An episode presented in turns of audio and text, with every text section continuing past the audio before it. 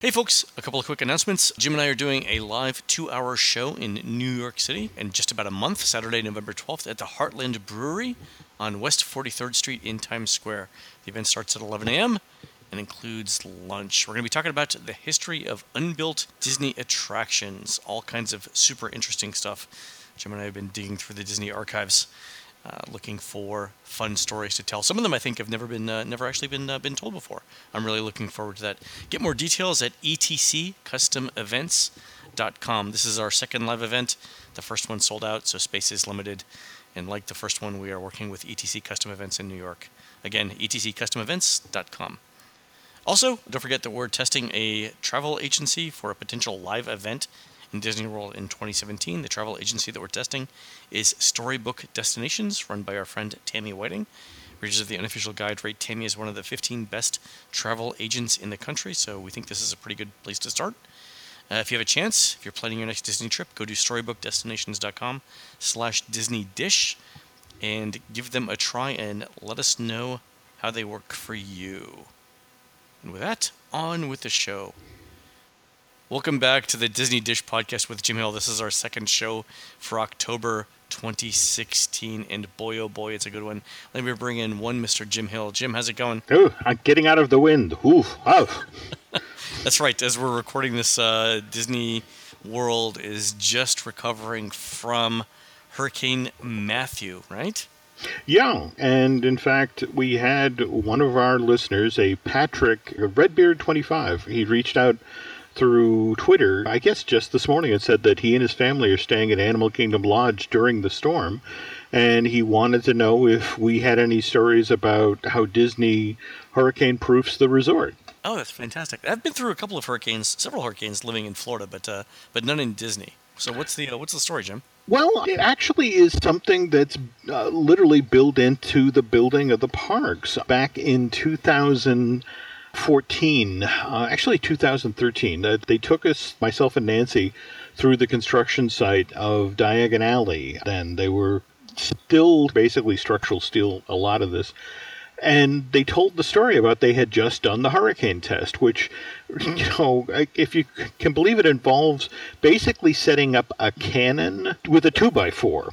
And, and the notion is you fire the two by four out of the cannon at like 300 miles an hour because that's supposedly the force that a projectile that's caught in a Category Five hurricane. Yeah you know, but you, you shoot it into a show building, and if it withstands it, you then like, okay, so we can now put the theming and the signage in and that sort of thing, because we know the building itself will stand up to this force. And Disney's been doing this since construction of the resort in Florida started going vertical in, in 1969. And there's been all of this talk about this is only the fourth time that Disney World is closed for a hurricane, and that's not entirely true. August of 85, the Disney Resort actually closed at 5 p.m. that day because Hurricane Elena uh, was a tropical cyclone that eventually grew to Category 3, was bearing down on, on Central Florida.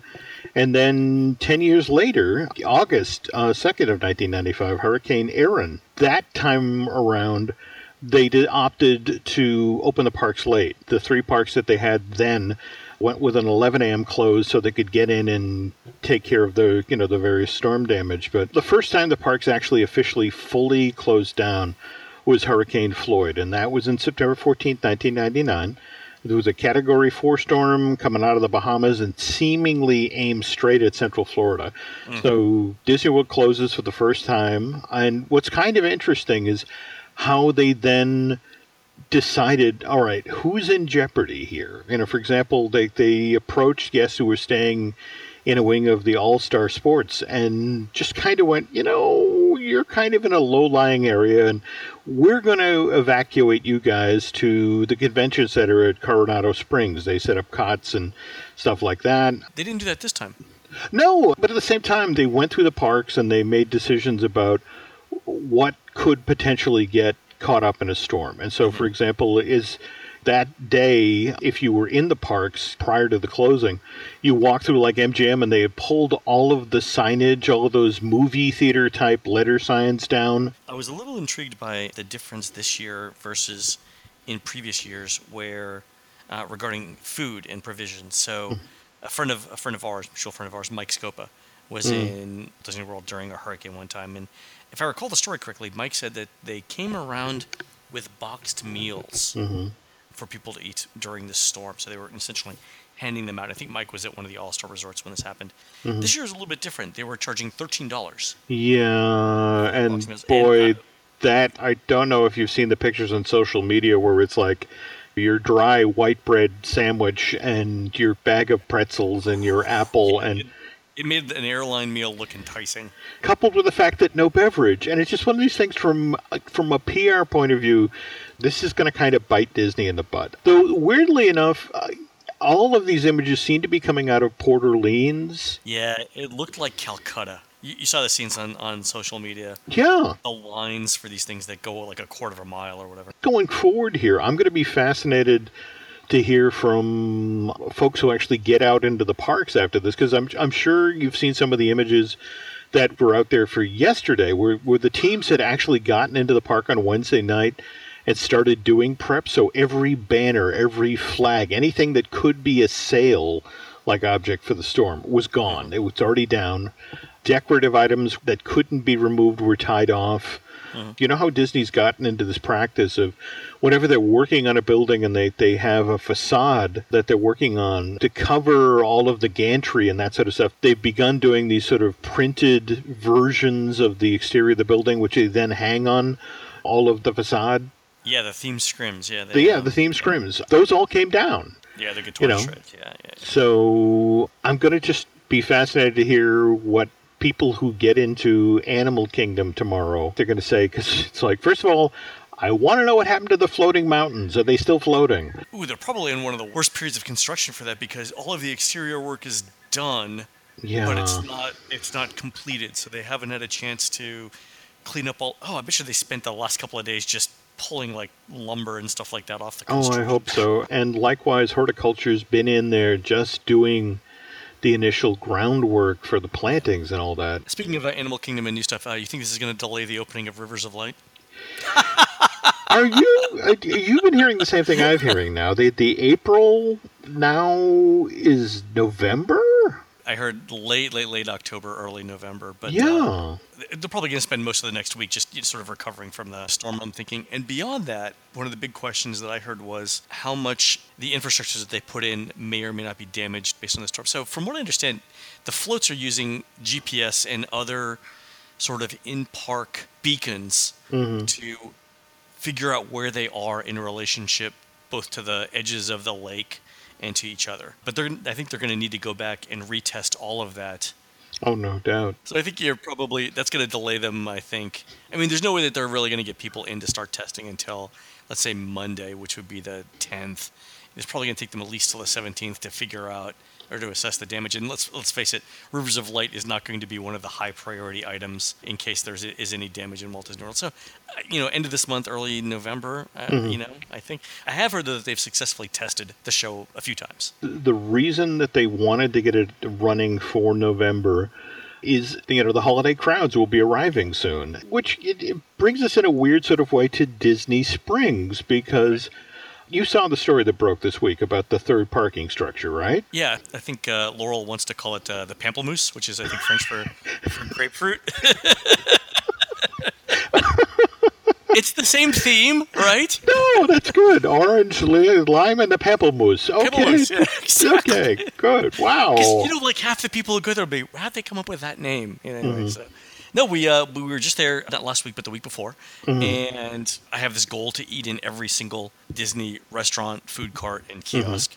So there were a couple I hadn't hadn't tried. I th- tried the new Blaze Pizzeria. I finally got back to Deluxe Burger. And There were a couple of other small places that uh, that we tried. We can talk about that. Yeah. So do, you- do you want to talk about that? We'll talk about food at Walt Disney World. yeah, let's do that. The First place I went to that I was really excited for was Blaze Pizzeria. Pizza's sort of a sore topic for Disney because I don't think they do it particularly well. Mm-hmm. There's Via Napoli in Epcot that does pretty good pizza, but beyond that, in terms of true pizza, not flatbreads or anything like that, Disney doesn't really do pizza well, mm-hmm. right? So I was interested to see how how this thing turned out. It sort of follows the concept that you- you're familiar with Moe's Southwest. Yeah. And, and so Moe's is sort of like build your own burrito or, or taco bowl or salad or whatever, which is really based on essentially the Subway sandwich model. Uh, you know, you walk in, you pick a bread, they kind of walk you down an assembly line at the, at the end you get your sandwich. Same thing for Moe's, and it's the same thing for, for Blaze. So you pick the kind of dough you want. They've got a, a thin crust, they've got a traditional, and then they've got sort of a thicker pan style. Then they've got a um, bunch of different sauces that you pick and a bunch of different toppings and it's pretty much any topping that you could want. So whether it's sausages or you know all these strange vegetables or uh, leafy greens, whatever, you could essentially have a salad if you wanted on top of the bread. But the interesting thing about it is they cook the pizza in three minutes. Jeez. Yeah, which I mean, it goes from dough to brick oven charred in 180 seconds, which is really kind of impressive. Uh, and if when you think about how long it takes to just microwave a pizza, I mean, it's a it's a good two minutes to microwave a pizza. So to get a uh, an actual baked pizza in you know another minute after that, really not bad at all. Most of the pizzas start at around ten bucks. I think the more expensive ones you can add a couple more bucks onto that. But you know, ten bucks for a, a really good sized pizza. I had like the meat eater pizza, pepperoni, meatballs, mozzarella, red sauce. They're sort of their fluffy dough, which added a couple more bucks into it. But it was delicious. I'm mm-hmm. telling you, Jim. It was it was fantastic. Laurel had um, a vegan one with no cheese or whatever.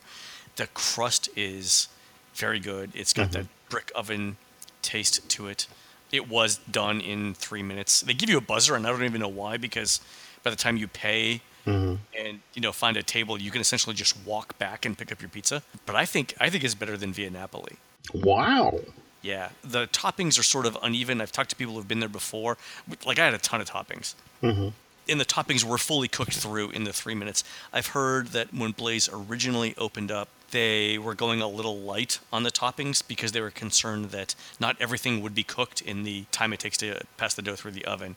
But I think they've got more comfortable with that. I had no problem with the with the toppings. The food was delicious. The service was excellent. They do this weird picnic bench style seating. So you know what? Uh, how they do seating over at Beer Garden in Germany? Mm-hmm. They do the, essentially the same thing at Blaze. So you could be at a table with other people if it gets really crowded, which is I guess is fine. I mean, you're eating pizza. It's what the heck? As far as I'm concerned, you can share slices. Um, but I thought it, I thought it was really really good. I would definitely go back again. It's a little expensive, I guess, for a family. I don't know. Is it really expensive? Ten dollars a person? Twelve dollars a person? Eh, no, you know, well, it's, you know, if, if we're going by our thirteen dollar storm, Yeah, it's downright affordable. Yeah, yeah. Yes. You know, I, I think it's I think it's probably in the middle. It's not it's not inexpensive, but it's not expensive either. For forty bucks, that's the, like a uh, over at Via Napoli a uh, Mezzo Met- Metro. You know, one of those huge pizzas. I think that's roughly the same cost. But yeah, but I liked it quite a bit. I think it's high quality stuff. Then in the same night, Jim, I went over to Deluxe Burger, which gluttony is, is one or two of the, deadly, the deadly sins. I, th- I think it's two. I, on I well, at least there's two chins involved.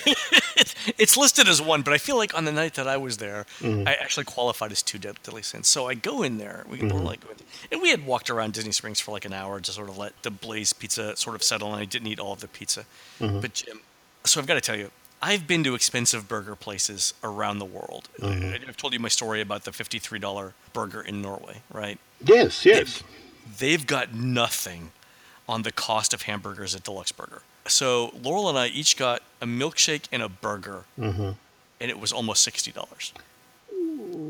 It's a fifteen. You know the scene in Pulp Fiction where John Travolta goes, "I gotta taste what a five dollar milkshake is like." Mm-hmm. Imagine that, but adjusted for inflation, it's a fifteen dollar milkshake. Now, and granted, it had some alcohol in it. Laurel's did. I got the birthday cake milkshake, which I like birthday cake flavored things. Back mm-hmm. when Cold Stone, the ice cream place, opened up and they did cake batter, I used to get that and mix in some Kit Kat bars just for mm-hmm. the right thing. Because, you know, you want to be diabetic in your 20s. But I, I like cake batter flavored things. So I got the cake cake batter flavored milkshake, which was again like 12 bucks.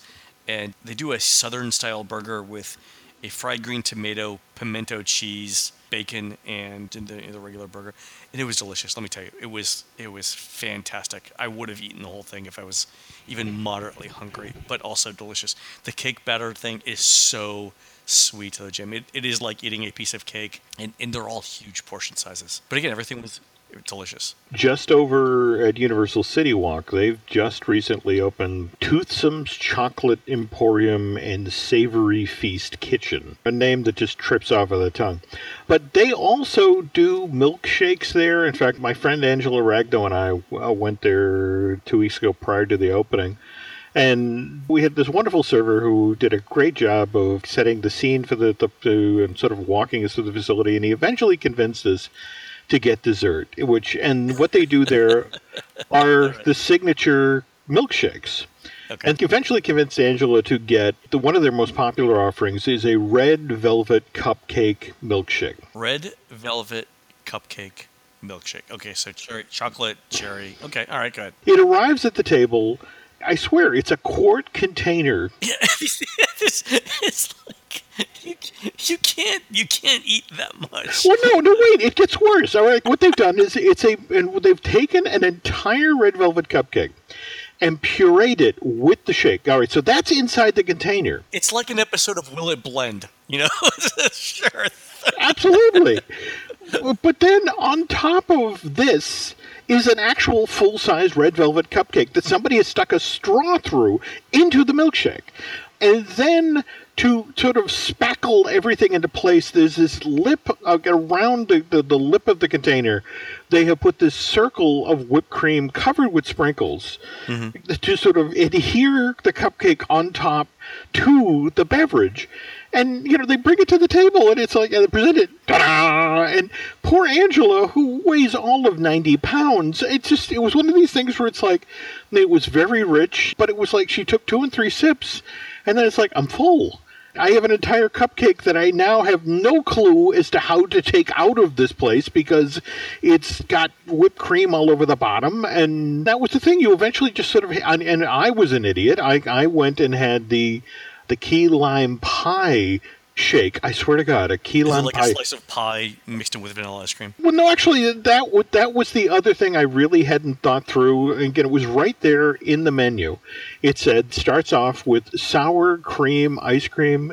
Have you ever tasted sour cream oh, ice cream? Oh, I love sour cream ice cream. Okay, because I hadn't, and I guess they take a piece of key lime pie and put it in with the sour cream ice cream, and it was just sort of like took one sip, and then it was like I can't move my lips. I mean, it was just yeah. you know very thick and very it, sour. It's tart. It's yeah. tart. Yeah. yeah. I like the I like sour cream ice, cream ice cream mixed in with a fruit. And I think mm-hmm. that's where it goes well together because it does emulate uh, a cheesecake flavor. Mm-hmm. In that case, yeah, but it's I mean number one, I think the portion sizes here are huge. But yeah, yeah. I don't even want to know how much sugar is in those oh, things. As a new diabetic, that's the thing. It's just sort of like I walk to a world where it's like can't have that, can't have that, and it's like Toothsome's. You know, to me was just sort of like I felt like Lot. you know, it was just sort of like, don't look back, don't look back. Instead of turning the salt into a giant pile of sugar. I thought deluxe was great. Mm-hmm. I thought the burger was was very good mm-hmm. for what it was. Service was good. They actually cook everything to order, mm-hmm. so it's not like the burger is sitting around waiting for you know someone to walk into the, the door. Everything is cooked to order. So there's a little bit of time it takes to actually get served, but I liked uh, I like those quite a bit. The other interesting thing that we saw, so we were walking all around Disney Springs, you know, looking at the new shops that had opened. Mm-hmm. We kind of made our way over to the west side, over where they've got the parking areas for Cirque du Soleil. They've got the you know the food trucks and stuff there. We walked by Disney Quest, Jim. Mm-hmm. And we were still trying to figure out is NBA City ever going to replace that, or is that thing just dead? If you remember how the timing actually broke down for all of this. Disney announced that the NBA experience, you know, they mm-hmm. announced that it's going to be coming in and it's it's a one of a kind destination, hands on activities, fun for the whole family, put you in the middle of NBA game action. Then the very next day, Universal announces that they're closing NBA City, which uh, had opened up in August of 99 as part of the City Walk project over there and had been very, very successful for years. In fact, you know, twice the Orlando Sentinel awarded the best themed restaurant in Orlando to NBA City. Really? Yeah. And then, you know, there was this weird, like, two week period where people were like, okay, so where is this going to go? And finally, Disney announces, okay, Disney Quest will be closing, uh, and that's where NBA Experience will go. And. Mm-hmm Meanwhile, the parking garage, the very first floor of the, the orange parking garage opens uh, middle of that month. Mm-hmm. It wasn't until December of that year where now they've gone from 1,700 spaces to 4,000 spaces to eventually the following spring would be up to the full 6,000 spaces. We began to hear stories about how the NBA and Disney were kind of bumping heads over the NBA experience thing because Disney obviously wanted them to move into the old Disney Quest building. And if you look at the, the way it's described, the restaurant on the upper floors and yada yada, anybody who's been into NBA City who walks into that space, it's pretty much the restaurant that was there before, but with some really wonderful steampunk touches. The bar's in the same place, bathroom still in the same place, still has the same open floor to this or open space to the second floor, but it's yep. entirely rethemed. And because it was just Universal working amongst itself between creative and food, they got that thing open in 14 months, Len contrast that with Disney because they had to deal with the NBA. Mm-hmm. By December, it's like, no, we want a brand new building. You tear down Disney Quest, and sure, we'll be happy to build it there. In fact, we'd love to have our facility just down the street from Splitsville. And Disney's like, no, no, that would mean we'd have to put a giant crane next to, you know, we're doing demo right next to our giant parking garage that we just built yeah. to make this thing as smooth as possible, you know, for people to get easy to get out it. It's like, we're not doing that.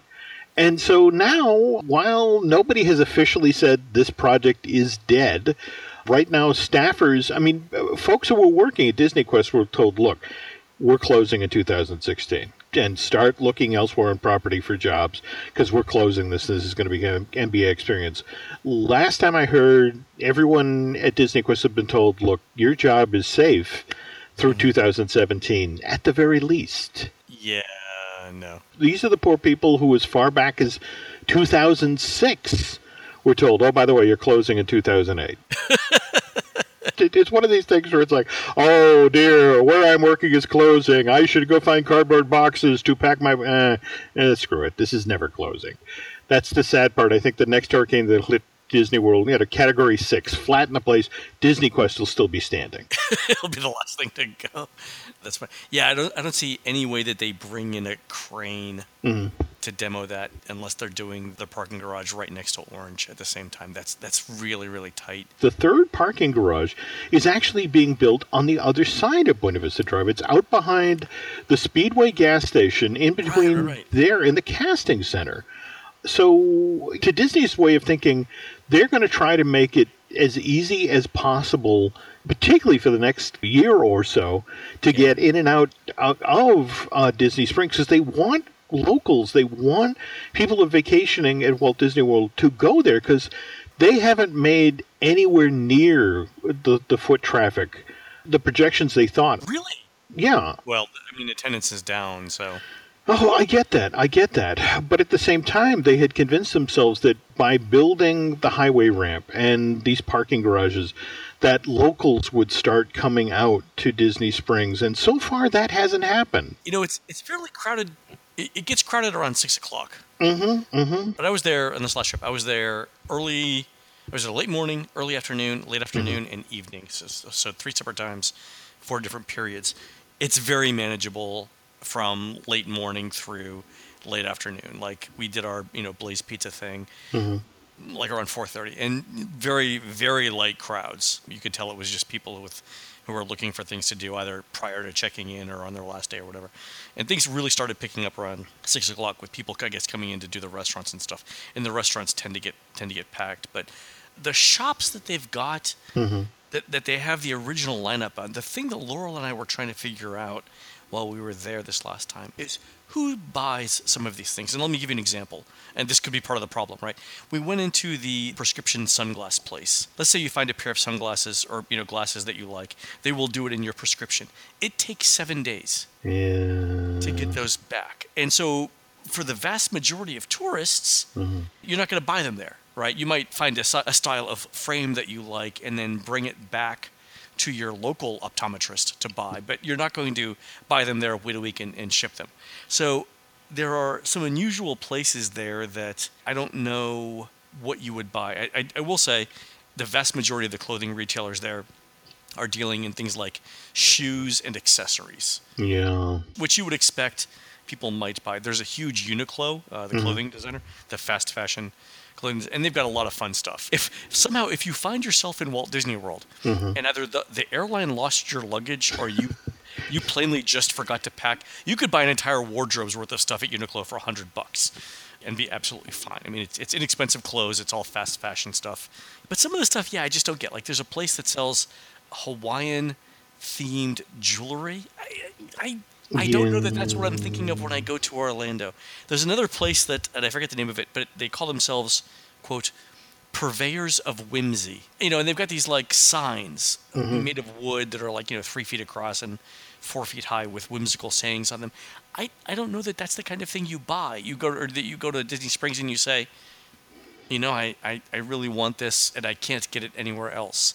I, and so you, you say that the uh, that the foot traffic isn't there. So is it the sales Yeah. or is it the people that are? Well, uh, right now it, it's sales. The concern at Disney is that they're just not getting the locals to come in the way they wanted. So, for example, the resort has just okayed a huge last minute decorative program for both Halloween and Christmas for Where oh where is Disney going to find Christmas decorations, Jim? if only there was a warehouse. Where they could- Yeah, uh, but it, this is stuff that's got to be new for there, and and that's the other thing. It, it initially Disney's thinking was, well, we don't have to do anything new for Disney Springs because it's new, you know, and and the fact that, geez, we're not getting the foot traffic that we wanted, and what had been a project for say year two, year three, custom decorations or distinct. Because face it, this is supposed to be Florida lakeside town with different neighborhoods, and and the initial plan was that each neighborhood was going to have different decorations because this is the more modern part of town, or this is the part of town that was built in the 40s. Yeah, so the landing would have their own decorations. There we go. Uh, Marketplace would have their own. Okay. I'm hearing talk of moving the Osborne lights over to Disney Springs starting in 2017. Number one, it would totally make sense. Uh, Mm-hmm. Like you said, they could they could theme like an entire walkway. I'm just thinking, Jim, pedestrian freaking nightmare.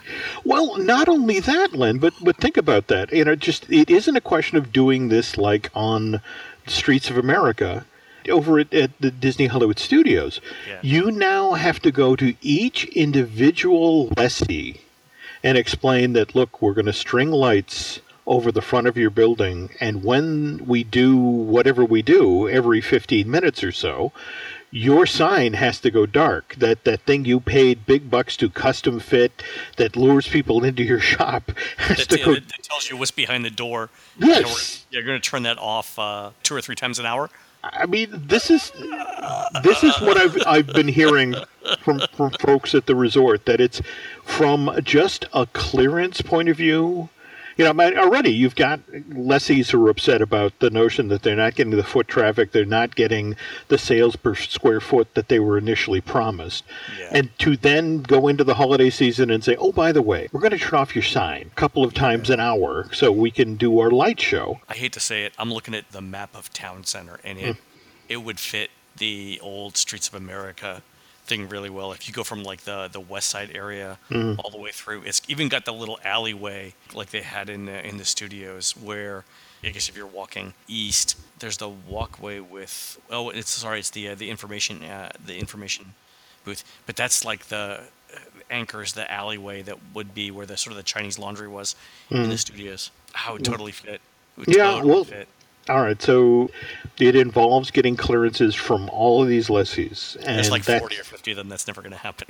Yeah, and so that this may end up being something that they want to do in 2017 that then gets bumped to 2018. But ultimately, given that the Osborne Lights had been such a huge draw and it was it was a tradition for Central Florida, I mean, what better way to get the locals to come out and sample your giant shopping center than to resurrect it there? Can you imagine the parking nightmare?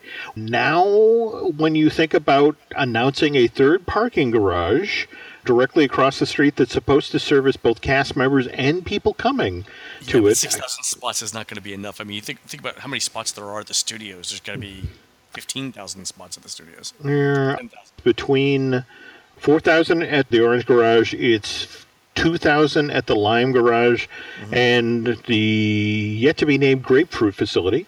We're supposed to have 2,000 as well. And I, uh, my understanding is that there's an additional four or 5,000 if you you factor in the giant lot that's out behind Cirque du Soleil. Oh, the strawberry parking lot. Yeah, Yeah. God, it's strawberry parking lot?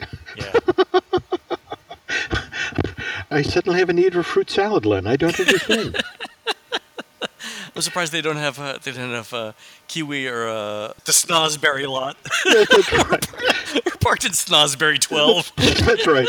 You have to wonder how many of these folks that they're beginning negotiations with about this will still be lessees come 2018. You think they signed one year or two year leases? Well, my understanding is that it's a five year lease with an opt out at year two. Yeah, there's some things in there. Like there's a Lilly Pulitzer in there that, uh, in a Kate Spade, and again, very heavy on accessories, very light on uh, clothes.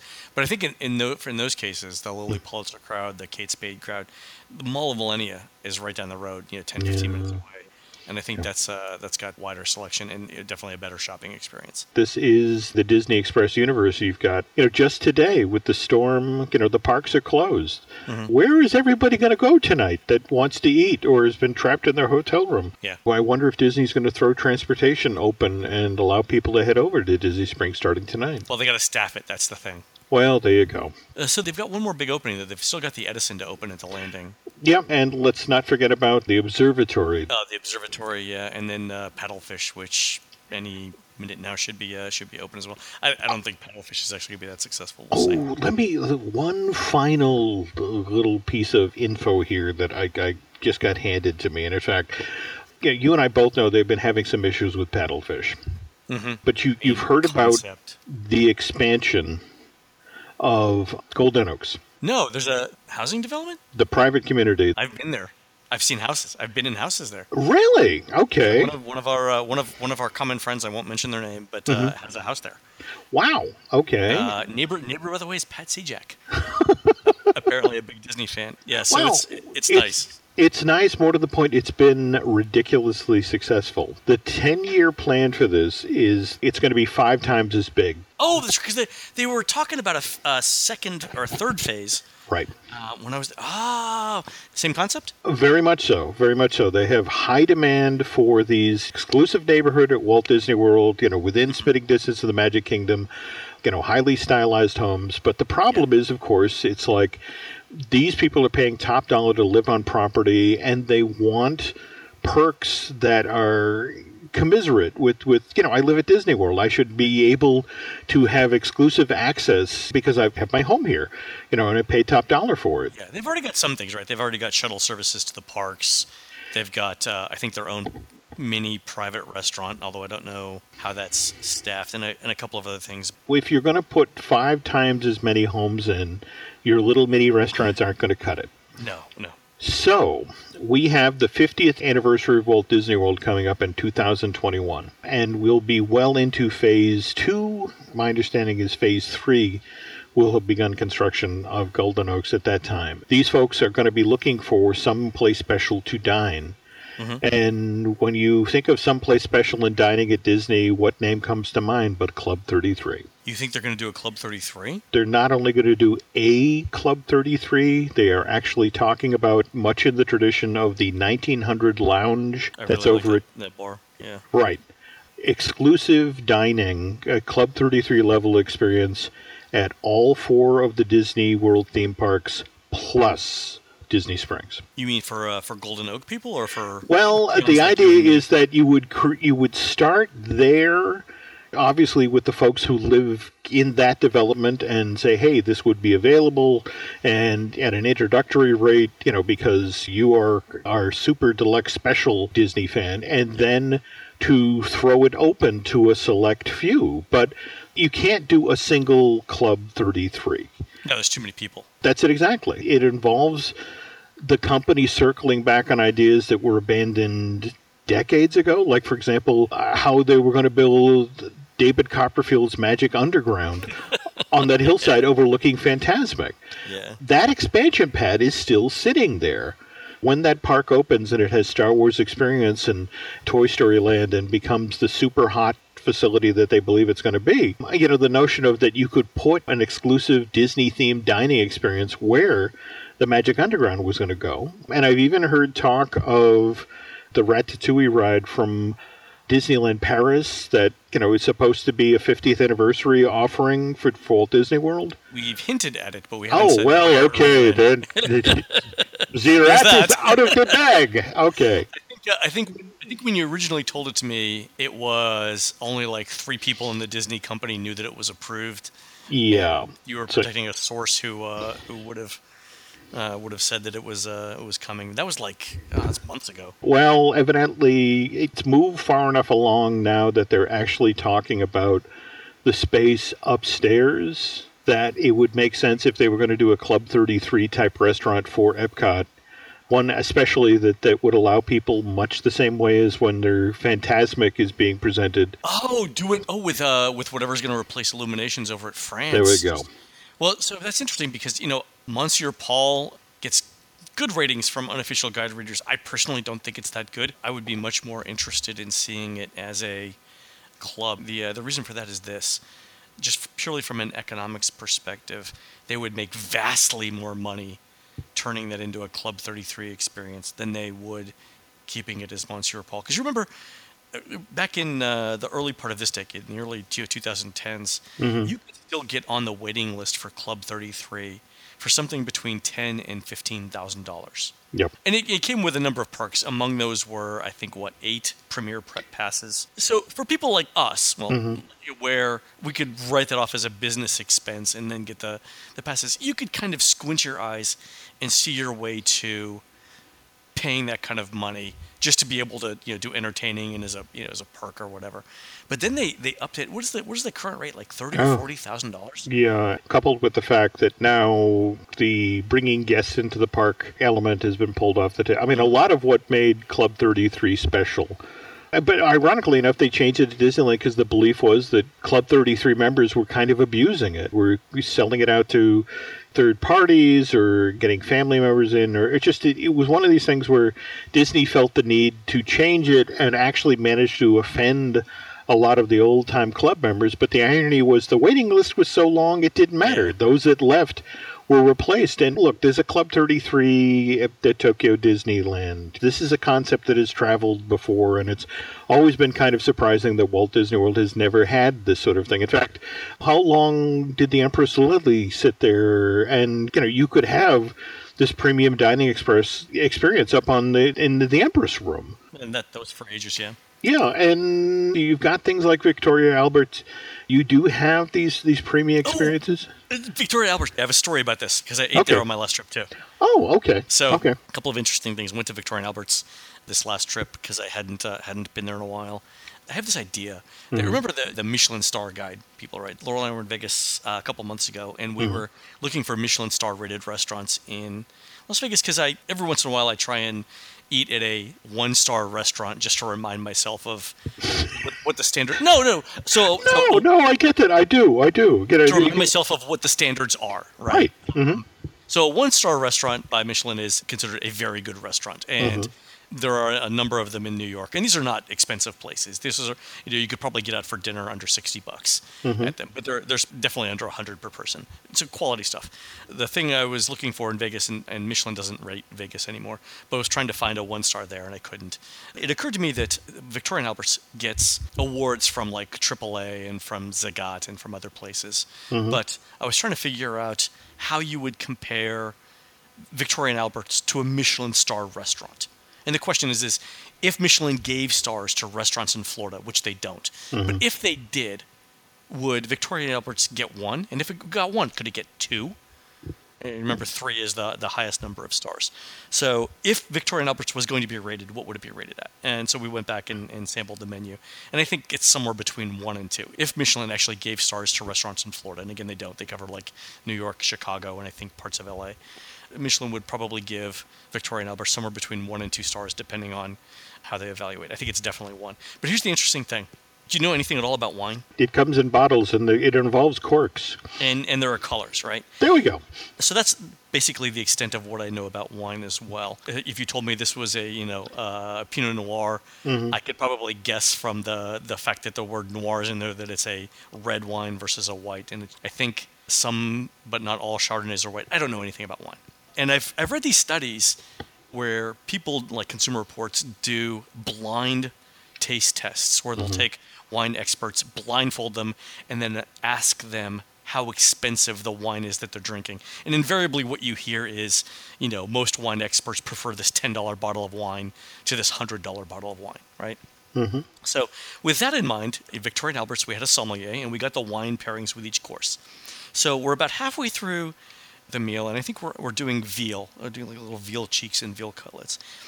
And uh, uh, the sommelier comes over and he's explaining the wine, and you know it's this very this is red wine that he had chosen to go with this particular thing because of the acidity and the fruitiness and the sugar content of both the sauce and the, the wine. I'm like, okay, that's great. You know, thank you for the explanation. Can you bring me a wine that absolutely does not go with this dish? Something where if I drink it, I will say, my God, what have you done? Jim, he looked at me. he actually walked over and got the manager, Israel. Israel, the manager, comes over and says, "I understand you have a request." I'm like, "Yeah, here's what I want to do." I, you know, and I told him I was the sommelier. I'm explaining to the sommelier, and I'm explaining to Israel, the manager. I'm like, I, I, you know, you could you could tell me whatever you want about the wine, but and I am not entirely convinced that I can tell the difference. What I want you to do is bring me a wine, a red wine, because we're comparing reds and reds, that absolutely no one in their right mind would ever drink with this dish, and then I want you to explain to me why it tastes bad. So. They, they talk amongst themselves. They come back and I'm like, "Look, dude, I'll pay for the wine, whatever it costs. Hmm. I will pay for the wine. Just I want to know." So he thinks about it for a second, and I mean, you could tell the dude was really thinking. He's going through the list in his head. Mm-hmm. He's consulting the, the phone book size wine list that they have a Victorian Alberts. And finally, he picks something, and he comes back. He's like, "Okay, here's what I've picked," and uh, you know, it's this French wine. He's like, "Absolutely, will not go." And Jim, I drank it, and it was like. It was like drinking a combination of paint thinner and you know the aftertaste you get from cherry cough syrup, the aftertaste, not the taste itself, like the highly medicinal, up in your nose, sour palate. It was like that, only in wine form. It was amazingly bad. So th- this bottle of Chateau Ripple had been sitting No, out no, no. by the dumpster. Yeah, it was. It was. It wasn't vinegary at all. It was. You know, mm-hmm. so it wasn't spoiled wine. It was just a wine whose fruitiness, ac- acidity, sugar, and sugar content did not go with with veal, the veal sauce. Mm-hmm. And so I sip it, and I, you know, and you can tell it. I mean, immediately it doesn't go. First of all, you know, like when you're when you're eating food, there's you can actually there's a feel of the the food on your tongue, mm-hmm. right? If you're having like pasta, for example, there's sort of a creaminess to the sauce, sort of. This this wine pretty much stripped everything away from the, my tongue, so I was like rubbing it with al- with with paint thinner or with alcohol. It was hmm. everything that was in my mouth came out. Yeah, and then it just got sour and bitter and with a medicinal taste at the end. But as soon as I drank it, the dude looked at me like, okay, I, you know, I, I, I- I got it right. The sommelier got it right. And uh, so he was super, super happy after that. And uh, so he's like, look, no one, no one's ever asked me this before. And so we, then he got to explain why he chose it and how he used it. I think it really entertained him for the evening. It was sort of like, well, no, one's no ever asked me doubt. It's weird that you actually, in a weird sort of way, let him prove how knowledgeable Yeah, he was. that's, that's the thing. Yeah. the whole notion of I wait, I can do this. That really is one of those rub your head and pat your tummy moments. Yeah, it's the exact opposite. And it, uh, you know, I think I think he enjoyed it. He- He said it made him think, and it was definitely not a, a normal request. But just the fact that the manager came over and said, "I understand you have a request, sir."